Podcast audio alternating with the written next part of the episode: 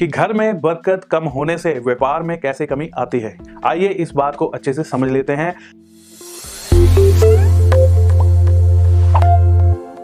चौंकी पीढ़ी जो भी आप अपने अपने समाज में, अपनी भाषा में आप समझ लीजिए, लकड़ी की छोटी सी होती है छोटा सा टेबल समझ लीजिए आप बैठ कर आपने देखा ना इसको हम स्टूल भी बोल देते हैं लकड़ी का।